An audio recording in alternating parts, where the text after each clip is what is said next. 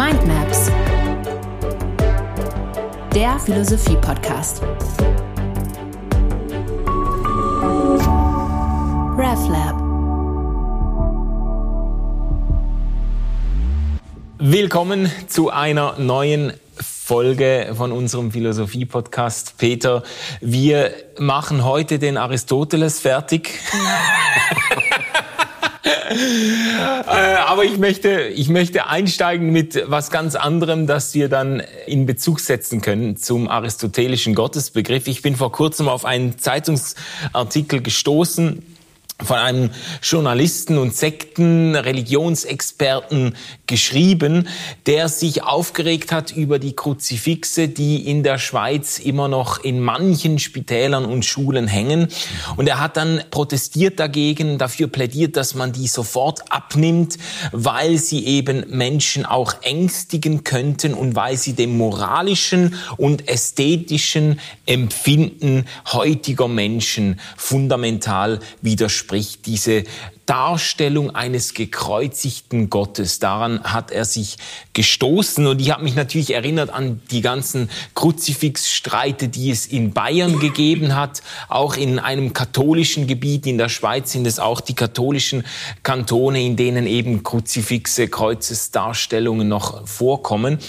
Und da ging es ja auch darum, dass dann Angehörige anderer Religionen, Muslime, aber auch Atheisten sich gestört haben an diesem Bild des gekreuzigten Gottes. Aber eigentlich geht das nicht nur gegen das moralische und ästhetische Empfinden heutiger Menschen, sondern die Vorstellung eines gekreuzigten Gottes geht auch gegen einen philosophischen Grundsatz, der ganz tief in der abendländischen Geistesgeschichte verwurzelt ist und der eben auf den Philosophen zurückgeht, mit dem wir uns heute beschäftigen auf Aristoteles. Wir haben sein Denken und auch seinen Gottesbegriff in den letzten beiden Folgen angefangen zu entfalten und auch dann anerkennend und kritisch auseinanderzunehmen. Wir haben angekündigt, dass wir uns heute in besonderer Weise eben mit dieser Vorstellung der Leidensunfähigkeit Gottes beschäftigen werden. Kannst du vielleicht noch mal kurz hinführen, wie, wie Aristoteles darauf kommt, wie wichtig der Gedanke für ihn ist und dann können wir diskutieren, wie er Einzug gehalten hat in die Theologie, ins Christentum und wie wir uns heute dazu stellen könnten. Ja. Mir liegt aber auch noch dran, mich auf deine ersten Bemerkungen zu beziehen. Wir haben diese Debatte ja tatsächlich in Deutschland auch gehabt. Ja. Beendet sogar mit äh, höchstrichterlichem Urteil. Ich erinnere mich daran, dass eine der äh, Beschwerde- oder Klageführer ein anthroposophisches Ehepaar war. Mhm. Das sagte, ich möchte nicht, dass mein Kind unter dem permanent präsenten Symbol einer Folter erzogen wird. Ja. Eines gefolterten Menschen. Und ich finde diesen Einspruch, den du referiert hast von dem Journalisten oder den ich jetzt gerade referiert habe vor diesem anthroposophischen, anspruchsvollen kulturellen Hintergrund, ich finde ihn angemessen. Ja. Ich kann mich darüber, auch wenn ich mich als engagierten Christen verstehe, eigentlich nicht beklagen, weil dieser Protest etwas zeigt von dem, worum es im Kreuz geht. Mhm. Wir machen das Kreuz ja im Regelfall zu einem Symbol unserer Kultur und deshalb haben, haben sich zum Beispiel bayerische Ministerpräsidenten oder auch Politiker sehr stark dafür gemacht, zu sagen, wir lassen uns das nicht nehmen.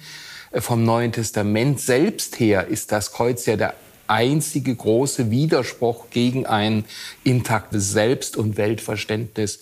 Paulus sagt, das ist eine Torheit. Es ist für Menschen, die jetzt nicht in Kontakt zum lebendigen Gott stehen, denen sich seine Offenbarung nicht erschließt, ist es etwas Verrücktes, eine, mhm. eine Mäura. Es ist, es ist Unsinn. Ja. Ich kann nicht die Folterung eines Menschen zum Leitbild für ein ethisch hochstehendes Leben machen. Und auch im Dialog der Religion, wenn ich da noch ganz kurz drauf schauen darf, erleben wir das immer wieder. Unter dem Gesichtspunkt der Toleranz kann ich auch von hinduistischer Seite ganz viel Toleranz gegenüber dem Gottesglauben der Christen oder Juden wahrnehmen. Das kann alles auch noch gut integriert werden. Aber in dem Moment, wo es um den gekreuzigten Gott geht, da hört letzten Endes der Spaß auf. Mhm. Mhm. Und das zeigt eigentlich, es geht nicht in erster Linie und nicht nur um ein kulturelles Symbol, sondern es geht tatsächlich um eine Frage, wie ich die Welt letzten Endes verstehe. An, dem, an dieser Kreuzigung, an der These, dass Gott und das Kreuz und das Leid zusammengehören, entscheidet sich für unsere Welt, für unser Gottes, für unser Selbstverständnis Entscheidendes. Wir haben da auch noch ein, ein Feedback etwa im 19. Jahrhundert, wo Ludwig Feuerbach in seiner Religionskritik, in seinem Versuch aufzuzeigen, wie Religionen entstehen, etwa darauf hingewiesen hat, Gott wird eigentlich immer als das Gegenteil dessen gedacht, was der Mensch ist. Der Mensch ist endlich, Gott ist unendlich, der Mensch ist ohnmächtig, Gott ist allmächtig und so weiter und so weiter. Der, der, Mensch leidet, ja. Gott leidet nicht. Der Mensch hat Not Gott ist eigentlich das was keine Not hat. Und du hast jetzt gefragt, wo kommt das letzten Endes her? Und es hat seine Ursprünge tatsächlich in einem der beiden wichtigsten griechischen Philosophen der Antike, eben bei Aristoteles.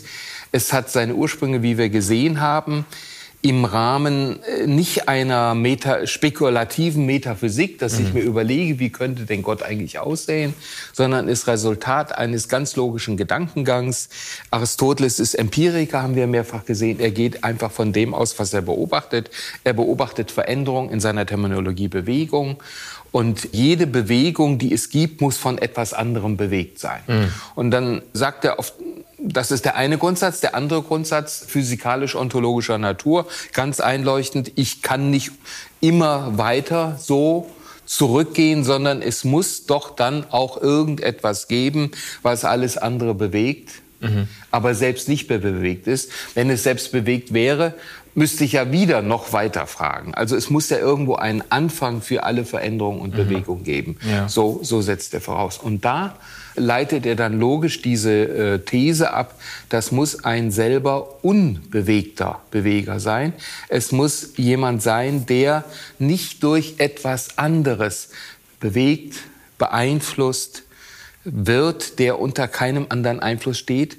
Und das äh, schließt durchaus auch das Emotionale oder bei Aristoteles schon vom Griechischen her das Affekthafte ein. Gott ist seinem Wesen nach affektionslos, sagt mhm. er. Mhm. Ja, wenn er bewegt würde, gäbe es ja wieder etwas anderes, was ihn bewegen würde. Das heißt, Menschen können ihn nicht bewegen. Ja.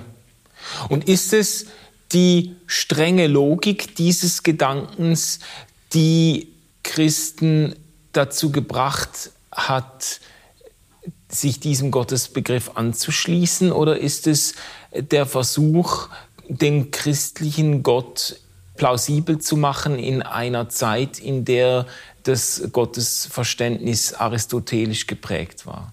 Ich glaube, es ist beides. Ich würde da jetzt nicht unbedingt eine Alternative sehen. Das eine ist ja, wir haben uns dieses imponierende Gedankengebäude bei Aristoteles vergegenwärtigt, wo Physik und Metaphysik, wo Ontologie und Astronomie, Kosmologie, wo alles zusammengehört. Ja. Und hier wird Gott schon als höchstes Wesen gedacht, vielleicht im Bild als der Schlussstein in einem Gewölbe einer, einer Brücke oder eben in einer Kuppel, die das, was alles krönt, was der Inbegriff von allem ist, das höchste Sein. Und es liegt einfach nahe, wenn man nach einer philosophischen Fundierung des eigenen Glaubens sucht, zu sagen, Mensch, ist doch toll. Also höher kann man Gott nicht denken. Mhm. Jetzt greifen wir mal darauf zu. Der konkrete Anlass, jetzt auf Aristoteles zuzugehen und nicht mehr auf Platon zu setzen. Wir mhm. haben ja uns in den Platon-Folgen über die überragende Bedeutung von Platon auch verständigt, besteht darin, dass die abendländische Philosophie im christlichen Bereich vor allen Dingen Platon favorisiert hat und Aristoteles schon auch, aber eher am Rande äh, mhm. weiter tradiert hat. Und dass Aristoteles dann ab dem äh, 7., 8. Jahrhundert sehr, sehr stark äh, von der muslimischen Theologie entdeckt und instrumentalisiert worden ist. Ach so. Er hat dann in den, äh, Sie haben ihn ins Arabische übersetzt, wir haben bestimmte Übersetzungen der Werke des Aristoteles, äh, bestimmte Texte heute nur, weil Muslime quasi aristotelische Texttraditionen dadurch gerettet haben, dass sie sie ins Arabische übersetzt haben. Dann konnte das rückübersetzt werden. Also wir hm. verdanken eigentlich den Muslimen auch einen erheblichen Teil der der aristotelischen Tradition. Und in den Religionsgesprächen zwischen, auch in den Konfrontationen zwischen Christen, Juden und Muslimen, hat dann dieser Aristoteles eine immer stärkere Rolle gespielt. Vielleicht darf man etwas flapsig sagen, er war die schärfste Waffe. Also Aristoteles ist jetzt, was die begrifflichen Distinktionen, was die Schärfe des Begriffs angeht, natürlich Platon weit, weit überlegen. Mhm. Und er ist wissenschaftlich anschlussfähig. Er eröffnet eine empirische Wirklichkeitserfahrung, die in der platonischen Philosophie zwar möglich, aber überhaupt nicht notwendig ist, ja. die, die eher hinderlich ist, weil die eigentliche Wirklichkeit ja hinter dem Empirischen liegt. Und äh, so haben äh, Muslime im, im Bereich der Wissenschaft und auch im Bereich des Dialogs unter Rückgriff auf Aristoteles alles jetzt sehr holzschnittartig wiedergegeben, eine Überlegenheit entwickelt, die im Bereich der christlichen Theologie dann zu der Einsicht geführt hat, wir brauchen diesen Aristoteles auch. Derjenige, der das äh, zuerst und vor allem und auch gegen den starken Widerstand der katholischen Kirche gesagt hat. Das war Albertus Magnus, Albert der Große. Er äh, hat aber dieses Programm mehr propagiert, als dass er es jetzt im Detail und präzise durchgeführt hätte. Mhm. Das ist seinem überragenden Schüler Thomas von Aquin dann als Aufgabe, als Lebensaufgabe zugewachsen und der hat es durchgeführt. Ach so, ja. Also man, könnte sagen, Platon war über die ersten Jahrhunderte des Christentums hinweg die einflussreichere philosophische Quelle oder Vorgabe und dann eigentlich vermittelt über die islamische Theologie, die gezeigt hat, wie fruchtbar und kraftvoll aristotelische Bestimmungen auch für den Gottesbegriff sein können, ist Aristoteles dann en vogue geworden, auch in der christlichen Theologie des Mittelalters. Ja, also quasi durch die muslimische Herausforderung ja. hat man gemerkt, wir, wir müssen etwas haben, was wir dem entgegensetzen können und hat dann eben dann doch gegen kirchliche Widerstände, starke kirchliche Widerstände auf äh, Aristoteles zurückgegriffen. Schon Albertus Magnus musste damit kämpfen. Und es gab ja dann auch eine Zeit, im, im Anschluss an das Leben von Thomas von Aquin, äh, wo diese Synthese kirchlich dogmatisch bekenntnismäßig verworfen worden ist. Später ist Thomas dann zu einem Lehrer der Kirche ernannt worden mhm. ähm, und hat die entsprechenden Weihen gefunden. Der Thomismus, der im Kern philosophisch Aristotelismus ist, äh, wurde dann quasi sogar zu einer offiziellen Kirchenlehre ja. ernannt und erklärt. Aber das ist ein Prozess, der eben auch erst im Laufe der Auseinandersetzung dann sich ergeben hat. Ja.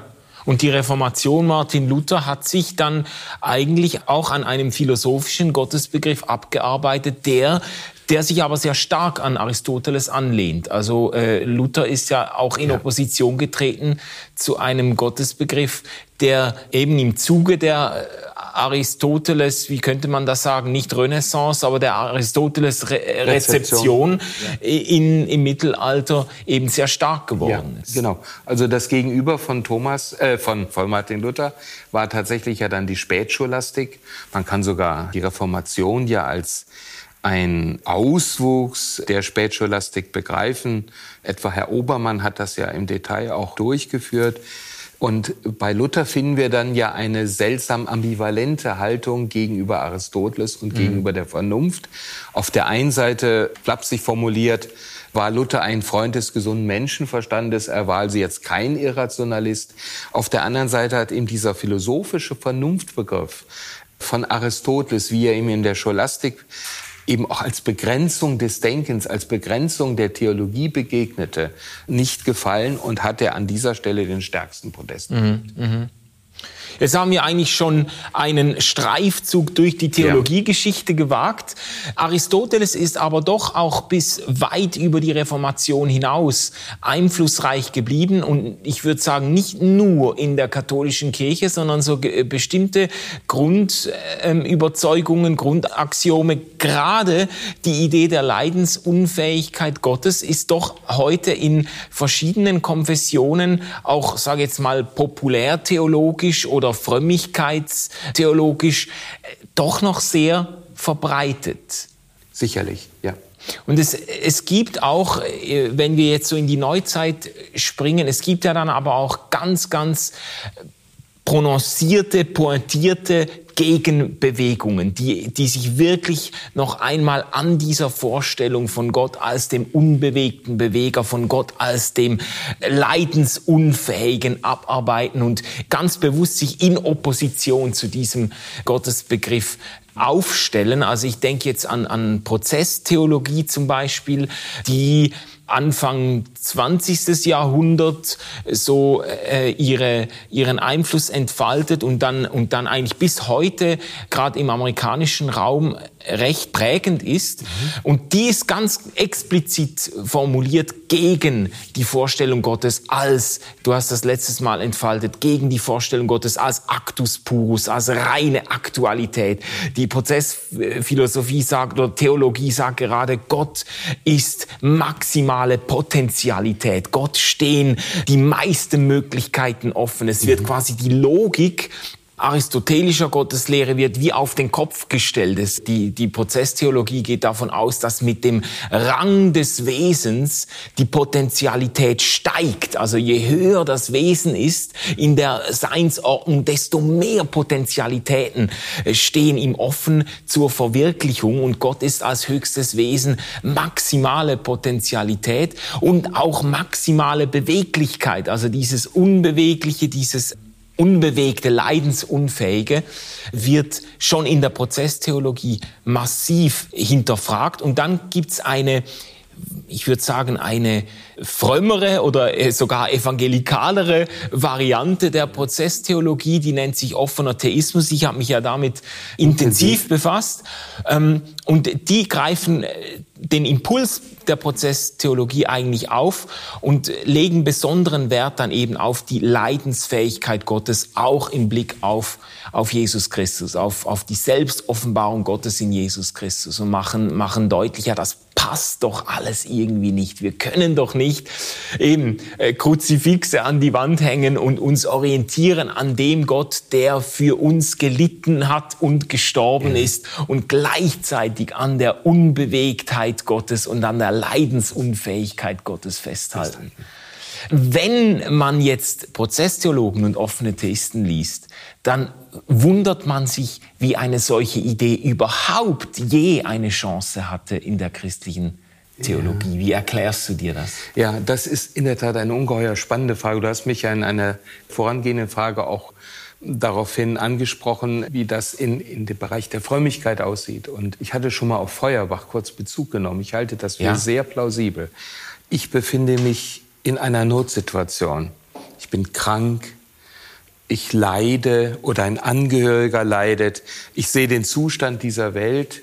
Ja, wozu nehme ich meine Zuflucht? Doch nicht zu jemandem, der auch leidet, der auch in der Not ist, mhm. sondern ich nehme Zuflucht zu etwas Allmächtigem, zu etwas, was absolut überlegen ist. Ja. Ich appelliere an die höchste Instanz. Deshalb passt im Grunde der Aristoteles übrigens auch sehr gut zur islamischen Theologie dazu. Gott und Mensch stehen ja im Bereich der islamischen Theologie nicht auf einer Stufe. Mhm. Der Mensch ist nicht Gottes Gegenüber, Gottes Ebenbild, sondern er ist im Grunde wie eine Art Ameise. Ich meine das jetzt gar nicht despektierlich, aber Allah ist allem dermaßen weit überlegen, dass das, was mit dem Menschen ist, ihn nicht wirklich tangiert. Und diese Form von, diese Grundform von Frömmigkeit, ich bin doch nur ein kleiner Mensch und das ist doch Gott. Ich glaube, das ist sehr plausibel zu sagen, wie kann denn überhaupt mein Ergehen, mein Leiden diesen Gott letzten Endes erreichen, mhm. wo er doch so absolut überlegen ist. Und da wirkt sich eine natürliche Intuition aus, auch eine demütige Selbstwahrnehmung und da wirkt sich natürlich über die Jahrhunderte auch ein philosophisches Konzept aus, wie wir es letzten Endes bei Aristoteles finden. Ja. Das Aber das Spannende ist natürlich, darauf hast du eben auch hingewiesen, dass man dabei die biblischen Spuren, die ja ganz anders gehen, mhm. offenbar souverän auch übergehen kann. Das heißt, wir haben hier eine einen sehr selektiven Schriftumgang, der eben auch philosophisch geleitet ist. Es ist dem Frühpietismus vorbehalten geblieben gegenüber einer aristotelisch-rationalistisch argumentierenden altprotestantischen Orthodoxie, also die Zeit im 16. und 17. Mhm. Jahrhundert, in der eben die reformatorische, reformierte wie lutherische Theologie eine Apologetik entwickelt hat und sich dabei auch der aristotelischen Begrifflichkeit bedient hat, gegenüber dieser erstarrten, begrifflich erstarrten, statischen Theologie darauf hinzuweisen, dass es einen Gott gibt, der auf Begegnung aus ist. Ja. Ein Gott ist, der mitleidet, der in meinem Leben präsent ist, den ich durch Gebet erreichen kann. Ja. Also das, unabhängig von allen Fragen, die man an Pietismus und Neupietismus stellen kann, ist eine absolute Errungenschaft des mhm. Pietismus, mhm. dass er auch diese Spuren ähm, die Hochschätzung des Psalters, indem ich Gott anklagen kann, mhm. indem ich ihn bewegen kann, wo davon berichtet wird, dass dieser Gott sich bewegt, weil ich ihn erreicht habe mit meinem Flehen. Diese Dinge wieder neu ins Bewusstsein ja. gerufen zu haben. Ja, weil diese Einsicht braucht es ja auch. Du hast, das ist ja eine ambivalente Geschichte. Du hast vorhin äh, gesprochen von dieser Intuition, sich im, im Leiden an etwas, an jemanden zu wenden, der eben quasi nicht in derselben Schoße äh, ja. steckt wie ich selber, sondern der irgendwie größer ist, der ruht, der Sicherheit gibt und so weiter. Das ist wohl wahr. Äh, deshalb hat ja, glaube ich, Karl Rahner, ein be bekannter katholischer Theologe des, des äh, 20. Jahrhunderts, hat ja äh, doch mal polemisch gesagt, ähm, äh, was nützt es mir, wenn ich leide, wenn ich weiß, dass es Gott genauso dreckig geht. Ja, das nützt genau. mir nichts, ja. Also ich brauche etwas, was größer ist. Aber wenn das dann so groß ist, dass, wie du jetzt beschrieben hast, wenn das dann der Gott ist, der quasi, der so massiv unterschieden ist von mir selber, ja. der sich eben von mir gar nicht mehr affizieren lässt, ja. dann hilft mir das ja auch nicht weiter, weil dann habe ich ja einen Gott, der zwar wahnsinnig unermesslich groß ist, der so viel größer ist als ich selber, aber der ist eben so viel größer, mhm. dass er sich für mein Leid und mein kleines Leben gar nicht wirklich interessiert und nicht wirklich berühren lässt. Also es braucht ja dann irgendwie doch beides. Es braucht dieses Motiv. Gott ist derjenige, der mit mir leidet, der mit mir mitgeht. In der Prozesstheologie hat man gesagt, the, the fellow sufferer who understands, der, der Mitleidende, der mich versteht. Ja. Aber wenn es dann nur das ist, dann ist das zu wenig. Es braucht auch diese Zuversicht, dass irgendwo, dass dieser mitleidende Gott, dass die Liebe dieses mitleidenden Gottes, wenn nicht jetzt, dann irgendwann triumphieren wird. Ja, und jetzt sind wir bei einem Gesichtspunkt, der am Ende der letzten Session zu Aristoteles ja auch schon eine Rolle gespielt hat. Gott ist nicht System, Prinzip, sondern Geschichte. Und das heißt, konstitutiv gehört zum christlichen Glauben die Dimension der Hoffnung dazu. Also, dass jemand es genauso schlecht geht wie mir, hilft mir überhaupt nicht. Aber dass es jemand, der Potenz hat, ja. genauso schlecht geht wie mir, weil er sich an meine Seite stellt, weil er neben mir ist, weil er Mensch wird wie wir, um ja. mit uns kommunizieren zu können, um interagieren zu können. Mhm dann hat das natürlich eine ganz andere Bedeutung. Und vor diesem Hintergrund erschließt sich auch die Pointe der Auferstehung als einem ontologischen Ereignis ganz anders. Ja. Auferstehung als etwas, was übrigens nicht neben dieser Wirklichkeit stattfindet, sondern was diese Wirklichkeit konkret an dieser einen Stelle verändert. Mhm. Paulus sagt 1. Korinther 15, Christus ist der Erste, der Erstling der Auferstandenen. Ja, ja, ja. Das heißt, Leute, die Auferstehung Jesu ist nicht als solche interessant, natürlich auch, aber sie ist für uns interessant, weil Gott an diesem einen gezeigt hat, er kann diese sterbliche, diese endliche, diese notvolle Schöpfung fundamental verändern. Mhm. Er geht nicht an ihr vorbei, er verändert sie, ja. er transformiert sie. Ja. Und was er bei dem einen geschafft hat, der garantiert tot war, Das kann und wird er auch mit uns schaffen. Das wird er diese Transformationsprozesse auch an uns bewirken. Ja. Ja. Also das Prinzip der Hoffnung, dessen, der seine Machtpotenzialität, der seine Macht bewiesen hat, die Macht seiner Liebe, das ist unglaublich wichtig. Ja. Während der aristotelische Gott kann sich ja noch nicht mal bewegen. Er kann, er kann nicht affiziert werden. Er kann nicht bewegt werden. Er hat auch nicht, er hat keine Potenz mehr, aristotelisch gesprochen, ja. weil er ja nicht Stoff ist, sondern reine Aktualität. Ja.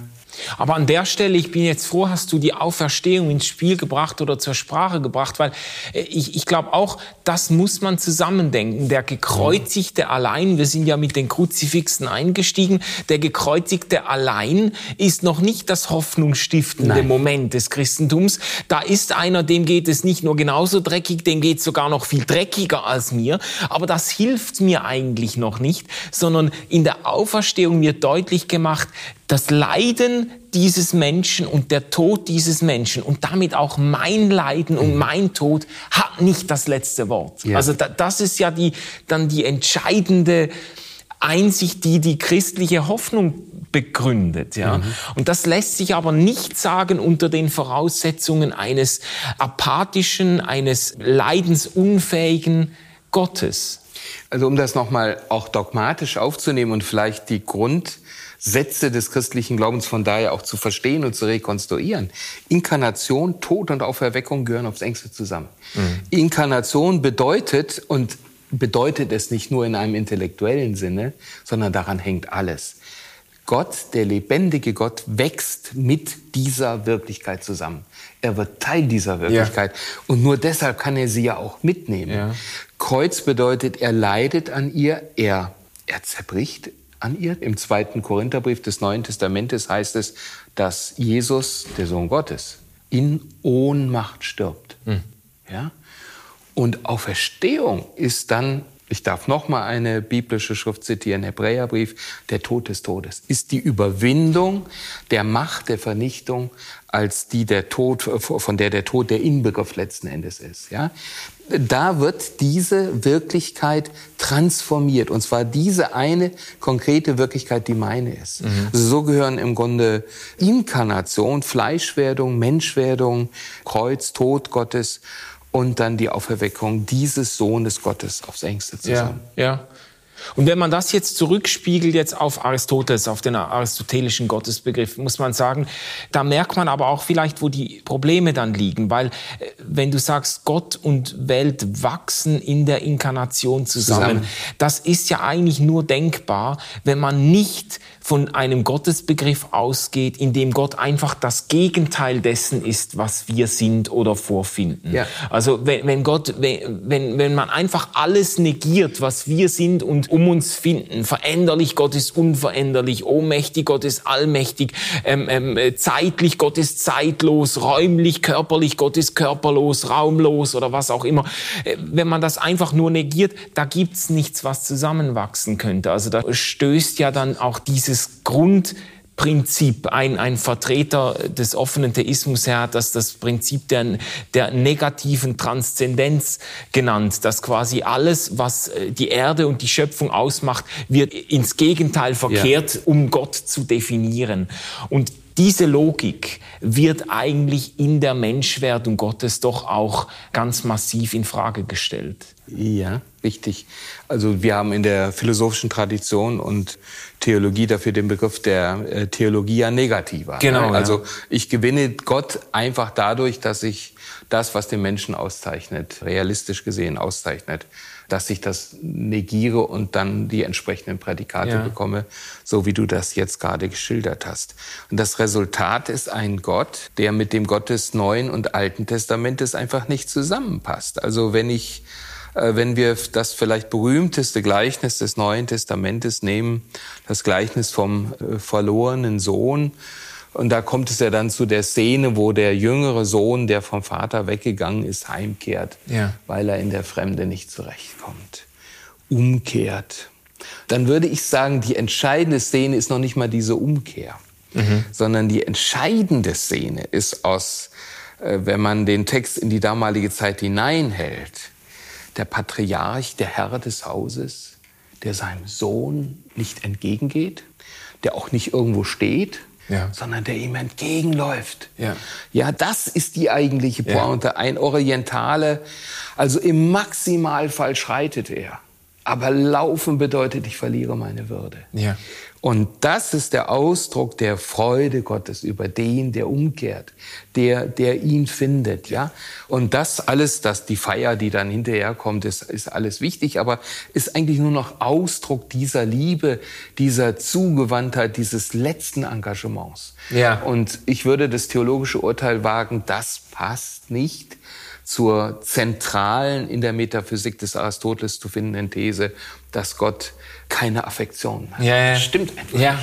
Das, ich bin jetzt froh, hast du auch gerade dieses anschauliche Beispiel genannt. Äh, Im offenen Theismus gibt es und auch in der, in der Prozesstheologie gibt es, glaube ich, auch diese, diesen Versuch, die Erklärung für die Unveränderlichkeit Gottes eben in Frage zu stellen, die philosophische Erklärung, die ja. findet sich bei, bei Aristoteles, aber ich, ich, glaube auch bei Platon schon. Zumindest beziehen sich die, die Prozesstheologen auf Platon, wenn sie sagen, Gott wird als vollkommenes Wesen definiert. Gott ist das vollkommene Wesen. Mhm.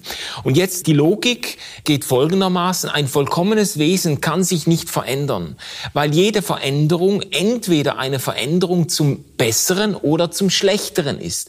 Ein vollkommenes Wesen kann sich aber per Definition nicht zum Besseren verändern, weil es ja schon vollkommen ist. ist. Es kann sich aber auch nicht zum Schlechteren verändern, weil es ja dann nicht mehr das vollkommene Wesen wäre. Ja.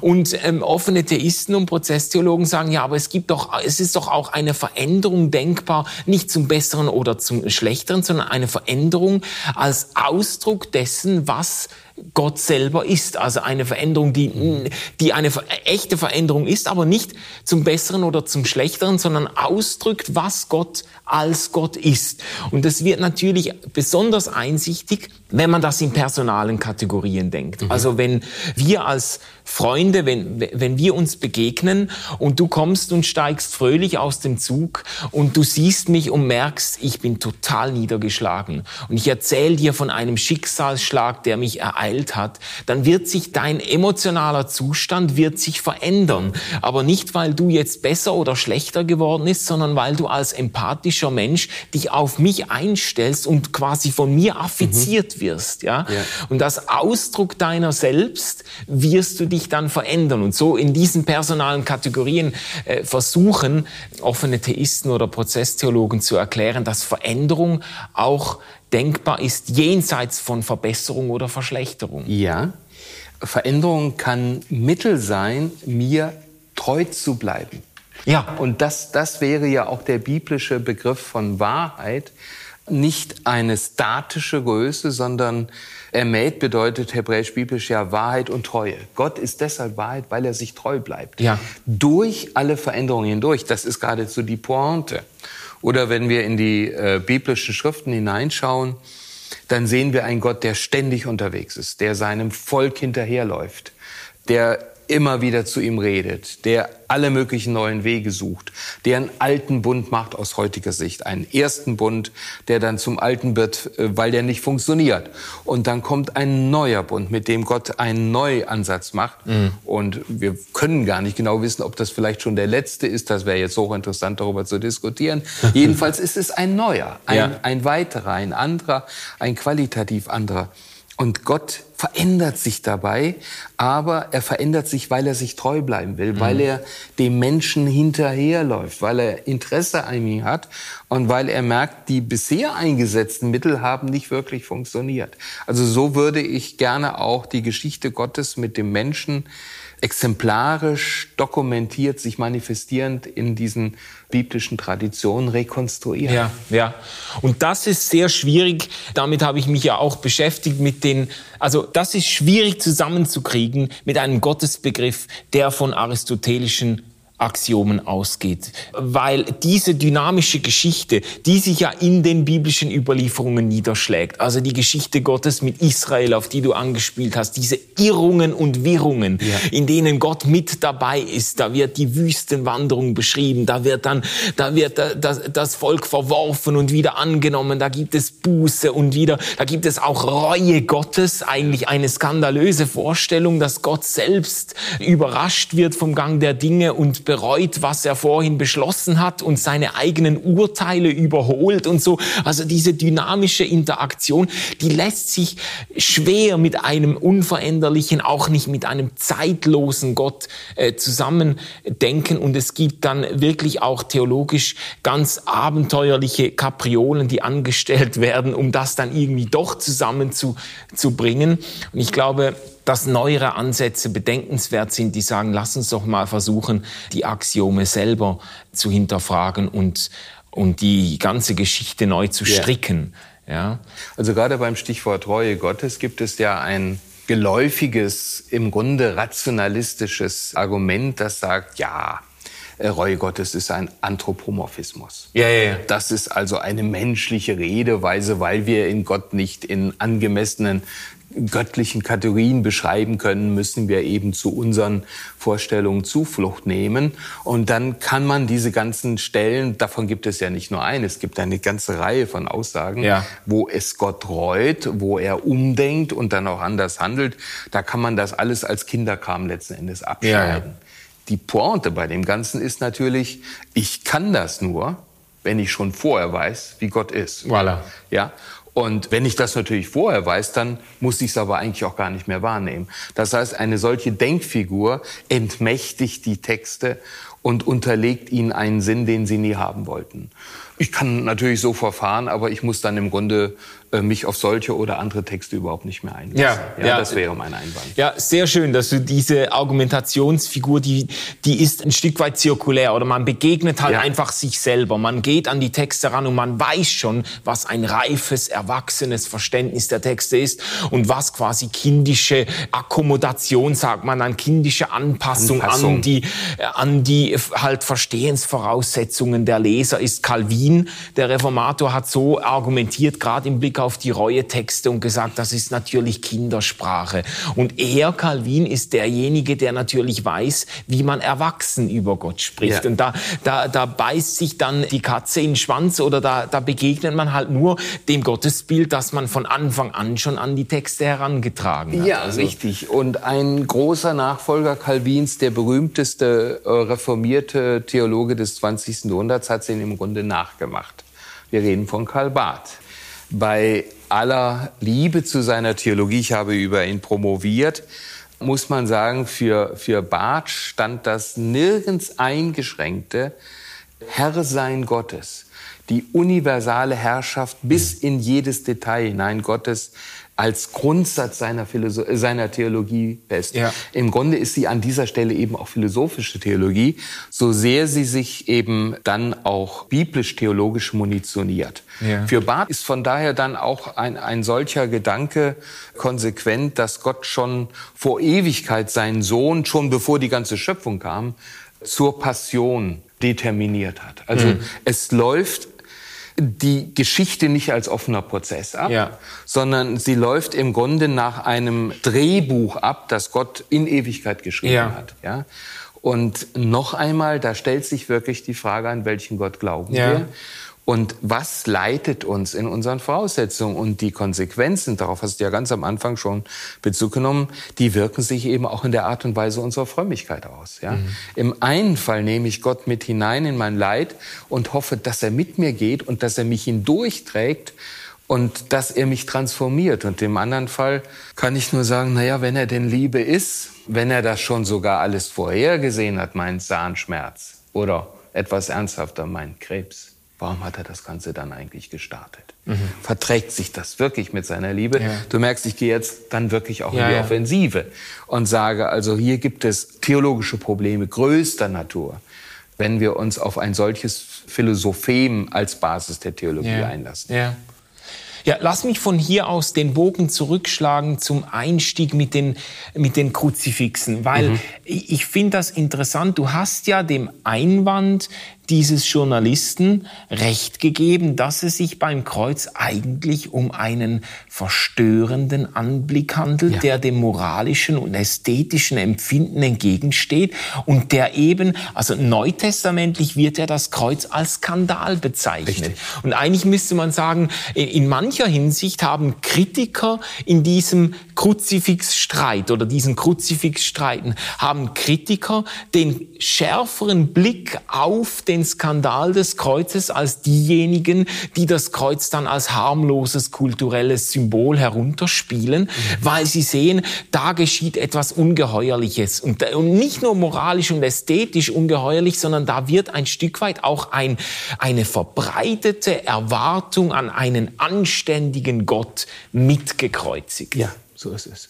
Also der eigentliche Stachel des Christentums, des christlichen Glaubens, wird abgebrochen und christlicher Glaube wird im Grunde in, in ein humanitäres System eingeebnet wenn man das Kreuz als kulturelles Symbol ja, versteht. Ja. ja.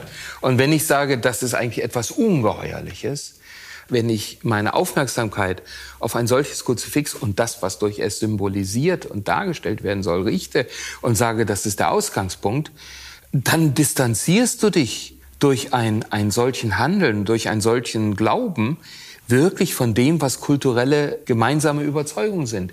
Und da ist etwas Richtiges verstanden. Ja. Also das Kreuz qualifiziert sowohl die Anthropologie wie auch die Kosmologie wie Theologie völlig neu. Also das Kreuz des Sohnes Gottes, der Liebe in Person, nur Liebe war und das in diesen Erdboden hineingeschlagen worden hm. ist, hm. qualifiziert diese Welt als eine vergehende Welt, als eine kaputte Welt, ja. als eine Welt, die, die im Kern zerstört sein muss, wenn sowas möglich ist. Ja, ja und, und der Mensch, der in diesem Kreuz, in der Kreuzigung, in der Passionsgeschichte wird das ja wunderschön, auch wunderschön in Anführungsstrichen dargestellt, der, der sagt, ich will lieber mich selbst bestimmen, als mich von dieser Liebe ansprechen lassen. Der qualifiziert sich eben auch in einer ganz bestimmten Weise. Und das Kreuz selber ist dann drittens, darüber haben wir die ganze Zeit auch gesprochen, der tiefste Ausdruck eines Gottes, der eben nicht unbewegter, apathischer Beweger ist, sondern der sich ansprechen lässt durch unser Leid, der in unser Leid hineingeht, der an ihm teilnimmt, der fähig ist zum Mitfühlen und der daraus auch die entsprechenden Konsequenzen in der Tat sieht. Ja, ja.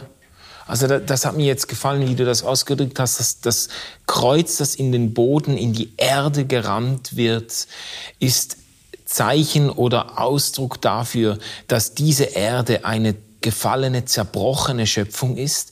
Aber das kann ich dann zusammennehmen mit dem, was du zur Auferstehung eingangs gesagt hast und sagen, die Auferstehung ist ein Zeichen dafür, für den Willen, für den Transformationswillen ja. Gottes, dieser alten Schöpfung etwas Neues abzuringen. Ja. ja. Das leere Grab. Es musste leer gewesen sein. Und wer das bestreitet hat, von der ontologischen Bedeutung der Auferstehung nichts verstanden. Hm. Diese wunderschöne Erzählung, ich glaube im Lukas-Evangelium, wo man dann das Grab besichtigt und da liegen die Tücher, in ja, die ja. der gekreuzigte äh, und vom Kreuz abgenommene äh, gewickelt war. Die Hinweise darauf, dass die Transformation zu einem neuen Leib, zu einer neuen Schöpfung, an dem einen inmitten dieser Wirklichkeit passiert ist. Dafür sind das wunderschöne, zeichenhafte Symbole. Ja. Peter, das war eine außerordentlich spannende ähm, Folge zum Abschluss der Beschäftigung mit Aristoteles. Ich freue mich auf alles, was noch kommt. Vielen Dank, Peter und ihr lieben Zuhörerinnen und Zuhörer. Ich hoffe, ihr bleibt mit dabei auf unserem Streifzug durch die Philosophiegeschichte. Tschüss zusammen. RefLab